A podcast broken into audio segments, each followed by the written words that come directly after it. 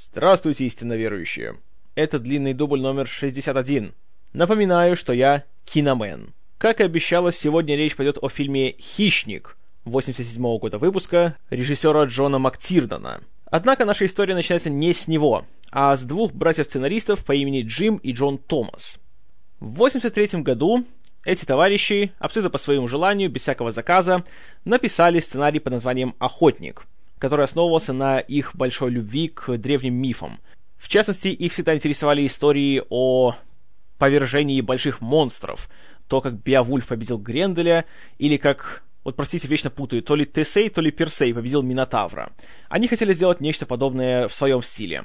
И в оригинальной версии сценария, по задумке Томасов, существовала некая группа инопланетных созданий, которые возвели в культ охоту, и они прибывали на Землю, чтобы охотиться на самого опасного зверя, на человека. А какой человек самый опасный? Разумеется, натренированный, побывавший в бою солдат. Таким образом, их история рассказывала о группе суперкрутых вояк, которые отправляются на тайное задание в Южную Америку, чтобы спасать каких-то там очень важных заложников. Но, конечно же, все идет совсем не так, как они ожидали. И они неожиданно становятся ходячими мишенями для этой самой группы адских инопланетных охотников. Однако у Томасов не было ни агента, ни менеджера, ни кого-либо еще, и им лично приходилось обивать пороги киностудии, пытаясь продать свой сценарий. В конечном итоге, после многих и очень неудачных попыток, сценарий попал в руки одному из руководителей студии Fox, Лоренсу Гордону. Тому понравился сценарий, и он решил его выкупить у братьев, что и произошло где-то в 1984 году. В партнеры Гордон позвал своего старого товарища Джоэла Силвера – которого вы знаете как продюсера таких фильмов, как «Смертельное оружие», «Крепкий орешек» и «Матрица». Силвер загорелся идеей этого фильма и начал активно подбирать актеров и режиссера. Последним стал тогда еще никому неизвестный, но подающий надежды Джон Мактирнан, который к тому времени успел снять только один фильм, «Nomads», у нас известный как «Бродяги» с Пирсом Бростоном, который, э, конечно, провалился, но тем не менее показал, что он человек перспективный. А еще раньше Мактирнан работал на телевидении и в театре – благодаря чему у него был огромный опыт работы с актерами. Что касается актеров, то главную роль Силвер прежде всего предложил своему товарищу Арнольду Шварценеггеру, с которым уже работал на еще одном замечательном фильме 80-х «Commando», то есть «Командос». Будущий губернатор Калифорнии тоже высоко оценил сценарий, сказал, что тут интересная идея, и согласился. Еще одну важную роль в фильме боевого товарища Шварценеггера, сержанта Блейна, получил бывший рестлер Джесси Вентура – который увидел в фильме, который теперь уже назывался «Хищник», свой билет в большое кино. Роль еще одного матерого вояки по имени Мак получил актер Билл Дюк, с которым уже и Шварценеггер, и Силвер работали на том же командосе. Он там играл злодея Кука, с которым у Шварценеггера был гениальный диалог. О том, что он, понимаете ли, зеленый билет, сейчас он навешает Шварценеггеру по щам, а Шварц говорит, что он ест зеленых билетов на завтрак, и он очень проголодался. На роль следопыта индейца Билли был взят актер и каскадер Санни Лэндом, который в жизни был настолько грозной фигурой, что студия для него наняла телохранителя, однако не для защиты актера, а для защиты всех остальных от этого актера. А также, чтобы телохранитель следил за тем, чтобы он хорошо себя вел и приходил вовремя на все съемки. И еще один участник нашей геройской команды, человек по имени Хокинс, которого сыграл Шейн Блэк – который на самом деле не актер, а сценарист. В том же 87 году вышел фильм по его сценарию, спродюсированный Силвером, который вы знаете под названием «Смертельное оружие». Изначально Силвер просил Блэка, что тот немножко переписал сценарий «Хищника». Однако Блэк от этого отказался, потому что считал, что сценарий в полном порядке. И поэтому Силвер предложил его, а давай поедешь в Мексику на съемки фильма и просто сыграешь в фильме. И это была такая хитроумная тактика, как загнать Блэка в угол, чтобы он не мог отвертеться. Однако Шейн Блэк во всех интервью говорит, что он никакой работы над сценарием не проводил. И говорит, что хотя его переписывали многие люди, в конечном итоге вернулись к тому, что было в оригинале. Ну, конечно, за одним таким значительным исправлением, что теперь охотников было немного, а только один. Потому что средства не позволяли. Причем съемки фильма начались в Мексике еще до того, как костюм хищника был полностью готов. И в первую очередь снимались человеческие сцены фильма. Как рассказывает режиссер, на съемках царила такая пацанская атмосфера в плане того, что собралась куча таких здоровых бугаев с очень большим самомнением, и Мактирнан зачастую чувствовался как воспитатель в детском саду. Хотя нельзя говорить, что между актерами была какая-то вражда, скорее такая спортивная конкуренция, особенно между Шварценеггером и Вентурой. Последний пытался обставить будущего губернатора Калифорнии во всем. Шварценеггер пьет, Вентура пьет больше. Шварценеггер курит сигары, Вентура курит более дорогие сигары – Шварценеггер тренируется в спортзале, Вентура тренируется дольше и интенсивнее. Шварценеггер, будучи таким человеком веселым и любящим розыгрыши на съемках, во время снятия мерок для пошива костюмов попросил у гардеробщика, что тот, как, как бы невзначай, сказал Вентуре, что «О, понимаешь, Джесси Вентура, у тебя на целый дюйм больше обхват бицепса, чем у Шварценеггера». Тот так и сделал. Вентура, разумеется, сразу загордился и подумал «О, круче, я обставил мистера Олимпию, какой я крутой». И затем, когда оба опять тренировались в спортзале, Вентура так ему предлагает «Слушай, Арни, а давай мы померяемся, у кого больше». Шварценеггер, конечно, согласился, и еще и предложил поспорить на бутылку шампанского, у кого будет больше. Ну и нужно ли говорить, что у австрийского дуба оказался обхват больше аж на 3 дюйма. Так что съемки проходили вполне себе весело. Особенно они, конечно, веселили еще одного актера, о котором я забыл сказать, Карла Уэтерса, которого вы уже помните по Рокки, по роли Аполло Крида, и здесь он получил роль Дилана, бывшего боевого товарища Дача, которого играет Шварценеггер, и который вовлекает его и всю эту команду в эту вот операцию в Южной Америке. И все на съемках шло хорошо, пока не пришел костюм хищника. Его оригинальный дизайн был абсолютно не тем, что мы видим в окончательном фильме. По описанию Мактирнана, это был большой красный рак, который никого не пугал, а только раздражал. И из-за того, что костюм был безумно неудобен, и ходить в нем было как самоубийство, от исполнения роли хищника отказался Жан-Клод Ван Дам, которому студия изначально предлагала эту роль. А вместо него был нанят актер Кевин Питер Холл. Однако, конечно, увидев костюм, Мактирнан сразу же сказал, что нет, так, ребята, дело не пойдет. И, кроме того, по счастливой случайности, хотя, конечно, насколько она счастливая, как раз закончились у продюсеров деньги на съемки фильма, и производство было остановлено на несколько недель. За это время стояла задача у продюсеров Гордона и Силвера найти еще денег, а у Мактирнана найти хорошего дизайнера, чтобы тот переделал костюм хищника. Этим дизайнером стал уже известный вам Стэн Уинстон, который как раз на той же студии Fox заканчивал работу над «Чужими». И, разумеется, после создания «Терминатора» он был большим другом Шварценеггера, поэтому заполучить его для фильма было нетрудно. Кстати, не обошлось тут еще и без Джеймса Кэмерона, который как-то во время одного из авиаперелетов увидел, что Уинстон рисует какие-то наброски в своем блокноте, и спросил, что он там делает, Уинстон ему рассказал, и Кэмерон просто сказал такую идею, что «А мне вот всегда было интересно увидеть монстра со жвалами». Уинстон послушал, пожал плечами и решил, а почему бы не нарисовать? И в конечном итоге это вошло в дизайн окончательного монстра-хищника. И уже его можно видеть в самом фильме. Что касается денег, тут тоже все прошло успешно. Режиссер монтажа Марк Хелфрик склеил уже имеющиеся сцены и сделал из них демонстрационный ролик для руководства Fox. Руководство осталось очень довольным и выделило еще дополнительные средства на досъемки фильма. И в конечном итоге бюджет разросся где-то до 18 миллионов долларов. То есть почти столько же, сколько стоили «Чужие». Когда «Хищник» вышел наконец на экраны летом 1987 года, нельзя сказать, что он стал большим хитом. Критики в целом разругали его, обозвали его глупой, безмозглой попкорновой страшилкой, но зрители ходили достаточно активно. Нельзя сказать, что он поставил какие-то рекорды, но по миру он собрал почти 100 миллионов долларов, что, конечно же, по тем временам была огромная сумма. И в последующие годы сам фильм и его заглавный монстр стали объектами культового обожания. И от себя добавлю, что не на пустом месте. «Хищник» отлично смотрится как фантастический фильм, как приключенческий фильм, как фильм с Арнольдом Шварценеггером, особенно как фильм со Шварценеггером. И просто это очень такой бодрый, такой веселый экшен-фильм, который, что особенно приятно, не воспринимает самого себя слишком уж серьезно. Вот тут большая заслуга режиссера Мактирнона, который хоть и официально говорил, что он снимает такой большой летний попкорновый экшен-фильм, при этом наделил его такой тонкой, но четкой иронией. И когда смотришь на всех этих больших, мускулистых мужиков, которые ходят по джунглям и держат в области паха свои эти гигантские стволы, то хочешь не хочешь засмеешься. Есть, знаете, такой скрытый привет доктору Фрейду. Но при этом режиссер знает, где остановиться, и он не смеется над своими персонажами, а смеется просто над самой ситуацией, не в ущерб нашему удовольствию от этого фильма.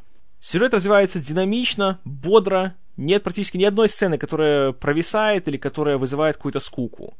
И даже несмотря на то, что, по сути, первая половина фильма и вторая, они очень сильно контрастируют друг с другом.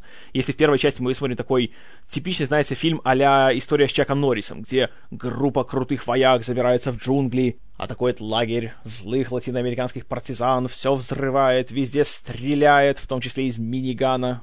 И это, с одной стороны, смотрится как просто такая красивая, такая безмозглая экшн-сцена, разумеется, с кучей э, классических каламбуров от Шварценеггера, включая непереводимый каламбур, когда он с помощью ножа мачете прибивает к стенке одного из безликих прихвостней злодеев и говорит ему «Stick around», что у нас перевели как «повиси тут». И это все хорошо, но в то же время эта сцена показывает нам, какие они все, знаете, четкие профессионалы, опытные воины и тому подобное, и почему они привлекают таящегося в джунглях адского инопланетного охотника, и насколько он крут, если впоследствии он всех этих крутых солдат систематично вырезает. И тут тоже можно получить немалое удовольствие от того, как э, в панике герой Билла Дюка берется за пулемет, разряжает абсолютно все патроны, которые у него есть в джунгли, в надежде, что авось кого зацепит, и ничего не получается. И это тоже доставляет немалое удовольствие, когда видишь, как эти большие самоуверенные ребята настолько оказываются беспомощны. Что касается самого хищника, то он тоже получился на редкость интересным созданием. В отличие от того же, например, Чужого, он не просто безмозглая машина для убийства, а он именно что охотник — он не нападает лишь бы на кого, он не убивает безоружных людей, а он именно что ищет себе достойную добычу. И это тоже, на мой взгляд, очень необычно и очень оригинально, и я не могу вспомнить ни один другой подобный фильм, который использовал бы такой вот именно принцип. И кроме того, у него очень интересный дизайн, интересная такая его внешность. Особенно, когда он снимает свой этот боевой шлем, и мы видим его истинную физиономию, которую Шварц, конечно же, комментирует как «You one ugly motherfucker. Нельзя не согласиться, но в то же время в его этом уродстве есть что-то такое очень притягательное и очень колоритное. И тут, опять-таки, Стэн Уинстон со своей командой поработал на все пять с плюсом. Что еще лучше, так это то, что благодаря сценарию, благодаря грамотной режиссуре МакТирнана, даже когда противостоит хищнику только уже один Шварценеггер, и думаешь, что ну это же Шварценеггер, ну как его можно убить? А смотришь, и все равно остается впечатление того, что хищник действительно сильнее его физически. И это тоже, знаете, немалое достижение, показать, что кто-то сильнее, чем Шварценеггер. И даже несмотря на то, что их финальная битва смотрится по сегодняшним меркам немножко затянута и немножко однообразно, потому что, по сути, хищник только и делает, что валит Шварцу справа и в лицо, и тот отлетает метров на пять. Но сегодня смотришь, и, знаете, даже так приятно такая старомодность. Камера не дергается, нету монтажа из цикла 100 кадров в секунду. Все всегда четко видишь, знаешь, где кто расположен. И, если честно, в современных э, фильмах мне очень не хватает именно такой вот методики съемки. К сожалению, на сегодняшний день преобладает подход Майкла Бэя, то есть то, что я уже много раз называл камера Паркинсона и эпилептичный монтаж. А МакТирнан относится к своему зрителю более уважительно, что потом он покажет еще и в великолепнейшем фильме «Крепкий орешек» и в «Охоте за красным октябрем». Хотя, конечно, как у любого большого боевика, у фильма есть некоторые проблемы в плане логики и в плане правдоподобия. Например, в финале когда уже кажется, что вот, Шварценеггер обхитрил хищника, победил его, а тот уже оказывается живым, и на последнем вздохе он активирует свою собственную систему самоуничтожения, которая, судя по гридному облаку, оказывается ядерной бомбой. И каким-то образом нашему главному герою удается за полторы секунды отбежать на достаточное расстояние, чтобы его никак абсолютно не задел взрыв, и плюс он стоит так спокойно, несмотря на то, что был ядерный взрыв возле него. И это наводит на мысли, вместе с фильмом «Правдивая ложь», что у героев Шварценеггера есть врожденная суперспособность противостоять радиации. Но это такой момент, который прощаешь фильму. Равно как, например, и то, что посреди фильма появляется такой абсолютно никуда не ведущий побочный сюжет насчет того, что Дилан, понимаете ли, обманул Дача и его команду, что они не искали никаких политических заложников, а должны были достать каких-то попавших в плен агентов ЦРУ, у которых была какая-то конфиденциальная информация. И этот сюжет абсолютно никак не развивается и ни, ни к чему не приводит. И реально просто он занимает экранное время. Но, к счастью, этого экранного времени он занимает немного. Гораздо меньше, чем это делает, например, Джейси Вентура. Вот он, скажу честно, среди рестлеров, которые отправились в большой кинематограф, он, наверное, один из лучших образцов. Знаете, я бы даже поставил его на один уровень с Дуэйном Скалой Джонсоном, а в чем-то даже, может, и повыше. По крайней мере, в «Хищнике» он просто загляденье. Одна из моих любимых сцен — это когда они на вертолете все добираются до джунглей, и он там сидит, жует табак, и всем его предлагает. Все отказываются, а он им выдает э, фразу, которую по цензурным соображениям я процитирую в оригинале. Bunch of slack-jawed faggots around here. This stuff will make you a goddamn sexual tyrannosaurus, just like me. И знаете, чтобы говорить фразу «эта штука сделает вас сексуальными тиранозаврами, такими же, как я», и сказать это с таким серьезным выражением лица, это дорогого стоит. Еще один приинтереснейший факт насчет хищника. Все мы знаем, что Арнольд Шварценеггер в будущем стал губернатором штата Калифорния. Но он не единственный будущий политик, который снимался в фильме. Тот же Джесси Вентура впоследствии стал губернатором штата Миннесота. Наводит на размышления, правда? Ну а лично для меня один из главных поводов любить хищника это то, что Шварценеггер в нем выдает одну из, наверное, лучших, если не самую лучшую цитату своей карьеры. Run! Go! Get to the chopper! И уже ради нее стоит посмотреть фильм. Моя оценка фильму «Хищник» — это очень твердые, очень надежные 8 баллов из 10. И я рекомендую его к просмотру всем, кто любит хорошее развлекательное кино, хорошее экшен-кино. И, разумеется, кто любит Арнольда Шварценеггера. Конечно же, на одном фильме история «Хищника» не закончилась. В 90-м году у него вышел сиквел, который уже проходил в городских джунглях, Вместо Шварценеггера главную роль исполнял Дэнни Главер, которого вы помните по «Смертельному оружию», но тот фильм, увы, оказался лишь бледной тенью своего предшественника. И на сегодняшний день, по крайней мере в моих глазах, у него есть только два достоинства. Первое — это то, что в нем появился Билл Пэкстон, и ему выпала честь быть единственным актером, которого на экране убил и Чужой, и Хищник.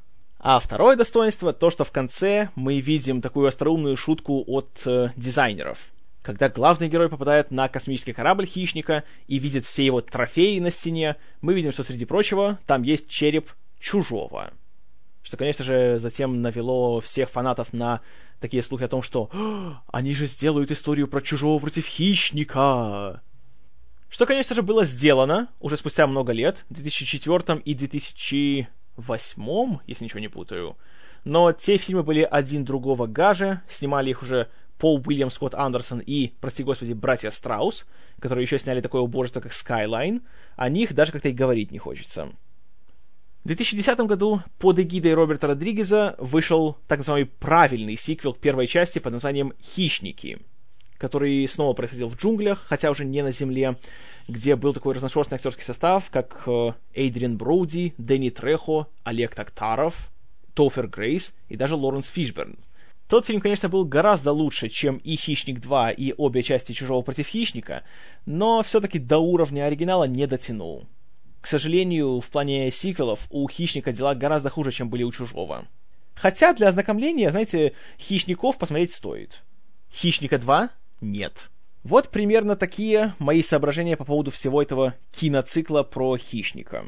Получилось короче, чем обычно, но надеюсь, что недостаток количества компенсирует качество. Как обычно, жду ваших комментариев, отзывов, предложений, разногласий и всего остального к самому подкасту. Все прочитаю, на все постараюсь ответить. А со следующего выпуска начнется гигантская ретроспектива, которая будет длиться почти что весь год. Это будет выпуск номер 62, и начнем с фильма, который вышел в 62 году. «Доктор Но», то есть первое появление на экране Джеймса Бонда, агента 007 в этот раз в исполнении Шона Коннери. Но если вы не поклонники главного тайного агента Ее Величества, не отчаивайтесь, потому что эти подкасты будут выходить только раз в две недели. А между ними будет еще много чего. И я думаю, что вам будет интересно. А до тех пор, спасибо за внимание. С вами был Киномен. И, как гласит книга, может мы и покончили с нашим прошлым, но прошлое не покончило с нами.